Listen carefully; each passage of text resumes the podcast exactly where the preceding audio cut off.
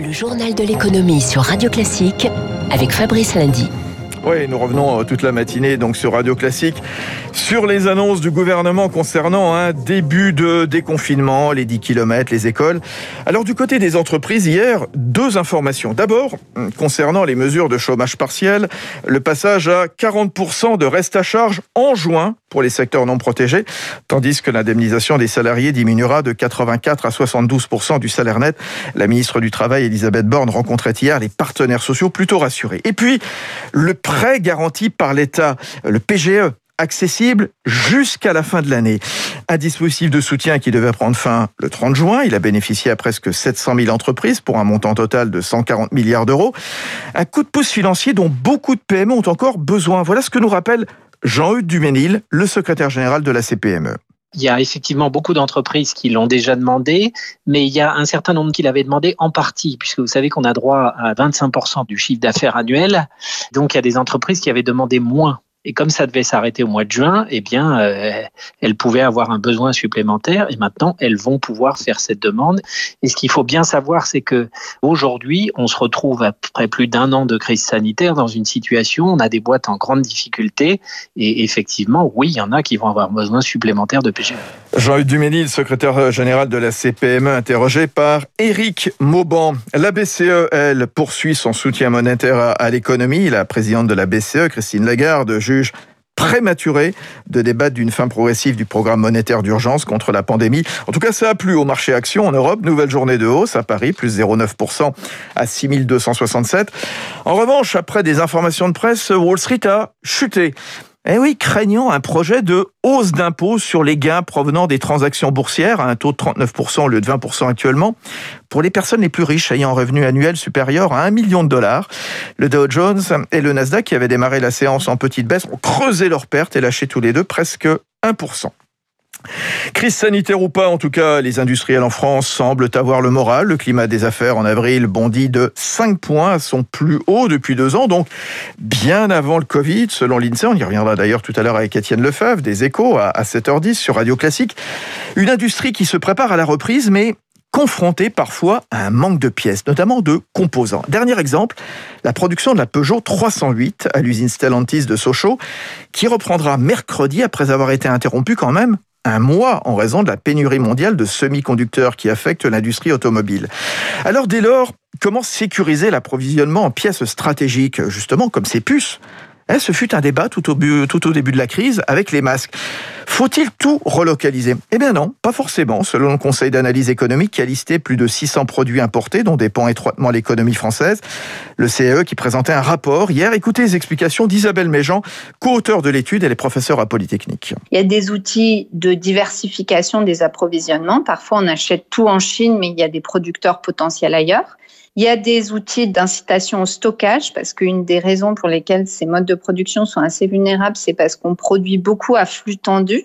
Et puis la dernière chose, c'est de faire de la subvention à la relocalisation, hein, subventionner uniquement des vulnérabilités pour lesquelles il y a, un, disons, un avenir économique, hein, éviter de subventionner des productions qui seront pas rentables et euh, pour lesquelles l'intérêt euh, de la subvention est, est, très discutable. Voilà, Isabelle Méjean, co-auteur de l'étude hein, du Conseil d'analyse économique. Alors il y a une autre illustration, c'est l'envolée des ventes au premier trimestre pour Intel, le géant américain des semi-conducteurs, bah, lié justement euh, au besoin décuplé en électronique, grand public, bah, contraint de rester pour beaucoup à la maison.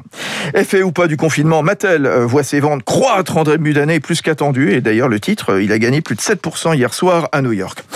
Et dans ce contexte où les avions ne décollent pas beaucoup, mais aussi aussi celui du Flixcam, vous savez, la, la ronde de volée, le deuxième aéroport de Stockholm ferme définitivement. Bromma, qui est un petit peu le, le Orly suédois, d'ailleurs, dans tout le pays, le trafic, il était retombé à celui des années 80. Oui, la Suède, on est quand même dans le pays de Greta Thunberg. Franprix va dépasser la barre des 1000 points de vente. Euh, l'enseigne du groupe Casino veut ouvrir 150 magasins dans les deux ans, en dehors de Paris, euh, dans l'île de France, dans la région lyonnaise, ainsi qu'à Marseille. Euh, rendez-vous d'ailleurs avec Pierre Fay dans son décryptage à 7h55. Si certains magasins non essentiels sont fermés encore, eh bien d'autres en profitent, des petits malins notamment, à tel point que la répression des fraudes a augmenté de 40% les contrôles des sites de e-commerce en pointant rabais très attractifs mais trompeurs, produits non disponibles ou contrefaçon. La French Tech se porte toujours bien après la levée de fonds de Blablacar, mardi de 115 millions. C'était hier Ornicar, le challenger des auto-écoles qui collectait 100 millions, cap vers deux gros pays et déploiement de produits d'assurance. LVMH va tripler et porter à 10% sa participation dans le groupe de mode italien Tod's. Et par le biais de cette transaction, je cite, l'amitié de 20 ans entre les familles Arnaud et de la Vallée est renforcée. Au milieu de la tempête, certaines industries gardent le cap, c'est le cas du luxe dont je viens de parler, c'est aussi le cas du nautisme, durement frappé l'an dernier, mais qui fait une remontée formidable. Confinement, distanciation, poussant nombre de Français à se tourner vers le grand large. L'enquête de Eric Kioch. 5 à 10% de croissance prévue cette année. Le secteur nautique a le vent en poupe et tourne à plein régime. Yves Lioncan, président de la Fédération des industries nautiques. L'activité de fabrication de bateaux tourne à plein. Les carnets de commandes sont bons. Les entreprises recommence à recruter, on retrouve une situation positive qu'on n'avait pas connue depuis deux ans. Et cela concerne tout type de bateaux, voiliers, vedettes et même péniches fluviales. La raison d'un tel engouement, frustré par des mois de confinement et de restrictions, les clients cherchent la nature, l'évasion. Être sur un bateau de plaisance avec ses enfants hors des contraintes nécessaires mais qui sont quand même lourdes, c'est la liberté retrouvée dans la sécurité. L'explosion de la demande concerne aussi la location. Si vous rêvez des de la brise marine allongée sur le pont d'un voilier cet été. Dépêchez-vous, Jérémy Bismuth, cofondateur du site de location Click and Boat. On a déjà certaines destinations et certains types de bateaux pour la première quinzaine d'août où on a déjà plus de stock. Si vous cherchiez aujourd'hui un catamaran en Corse, vous êtes en retard, il n'y en a plus. Mais cette dynamique concerne surtout les particuliers. Les grandes plateformes de location à l'étranger affichent quant à elles un recul de 30% de leur activité, conséquence des restrictions de voyage. Enquête de Eric Huoch. Il faut donc prendre les devants si vous allez en Corse euh, cet été. Et dans cette période trouble, bah, il n'y a pas de mal à se faire du bien. Euh, hier, Ideal Wine, la première maison de vente aux enchères de vin en France, publiait son baromètre annuel sur les tendances dans toutes les régions vinicoles françaises. Alors une année 2020 évidemment atypique, les amateurs voulant avant tout se faire plaisir, comme le décrit Angélique Delinxin, la cofondatrice. Les amateurs se focalisent aujourd'hui sur euh, la rareté à tout prix. Et cette rareté, on peut la trouver à Bordeaux sur des vieux millésimes, en Bourgogne sur des micro-productions et notamment euh, des domaines qui aujourd'hui vinifient de façon naturelle, ou dans toutes les autres régions, je pense à la Loire particulièrement, Loire, Beaujolais, même Alsace. Euh, et cette période confinée aussi a peut-être donné envie aux gens de goûter et d'ouvrir le flacon dont ils ont rêvé toute leur vie aussi. Donc ça a peut-être incité certains à aller rechercher encore un petit peu plus loin dans la rareté, dans le, le caractère exceptionnel.